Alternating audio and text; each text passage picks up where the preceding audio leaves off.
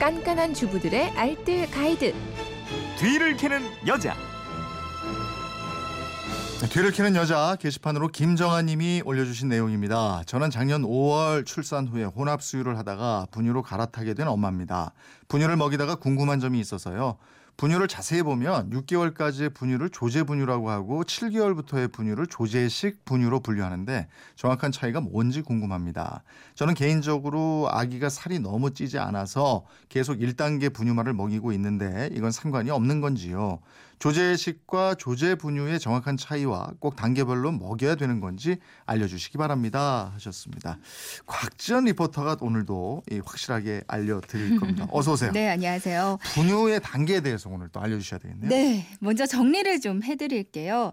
우리나라 분유는 크게 조제 분유와 성장기용 조제식 분유 이렇게 두 개로 나뉘고요. 여기서 다시 아이 원령에 따라서 보통 1단계부터 4단계까지 나뉘어져 있어요. 네. 조제 분유와 성장기용 조제식 분유의 큰 차이점은요. 유성분, 그러니까 우유에서 유래된 성분의 함량이거든요. 음. 더 어린 아기가 먹는 조제 분유는 우유에서 유래된 유성분이 60% 이상이고요. 모유 대신 먹이는 거라고 보시면 되고요. 조제식 분유는 유성분의 비율은 60% 이하고요.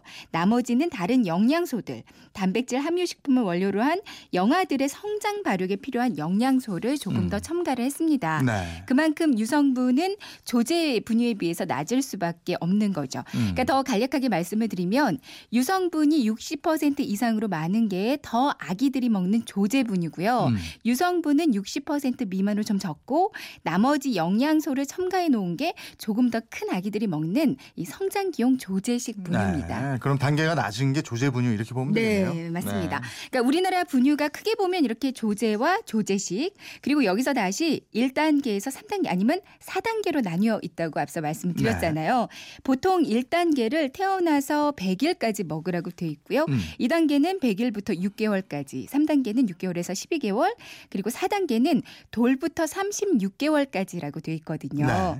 이 중에서 1단계와 2단계가 조제 분유에 들어가고요. 음. 3단계, 4단계는 성장 기용 조제식 분유에 들어간다고 보시면 되거든요. 네. 하지만 1단계와 2단계 그리고 3단계와 4단계의 차이점은 크게 없다고 합니다. 음. 그냥 단계별로 아기들에게 필요한 영양 성분을 좀 더 세분화해 놓고 배합을 조금씩 다르게 해 놓은 거래요. 음. 그러니까 조제와 조제식의 차이만 조금 크지 이 세부 단계의 차이가 그렇게 큰 건 아니라고 음. 합니다. 그러면 김정아님 질문처럼 분유의 단계 네. 이거 꼭 지켜야 되는 건가요? 그러니까 분당 서울대병원 소아청소년과의 양혜란 교수에게 한번 문의를 해봤어요. 네.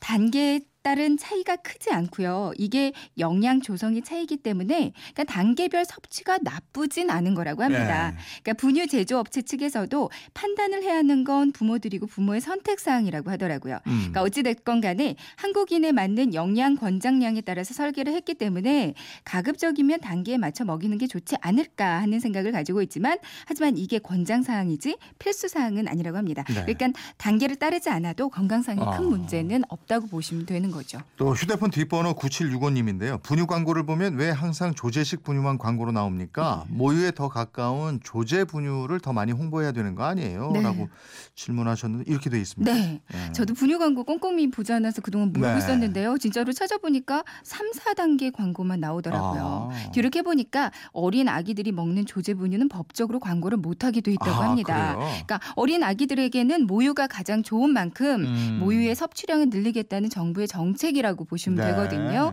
때문에 3, 4단계 조제식 분유만 광고가 가능합니다. 음. 분유마다 타는 방식이 조금씩 다른데 네. 1613님은 분유 100cc를 먹이라고 하면 이 100cc가 물과 분유를 섞은 양이 100cc입니까? 음. 아니면 물만 100cc입니까? 뭐 이런 거. 네네. 네.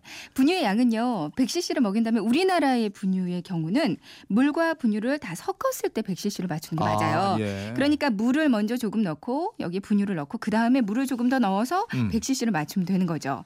근데 또 외국 분유의 경우에는요. 물 먼저 100cc를 맞추고 분유를 타라고 되어 있거든요. 네. 그러니까 분유 제조사마다 타는 법이 다 다릅니다. 예. 그러니까 가장 좋은 건요.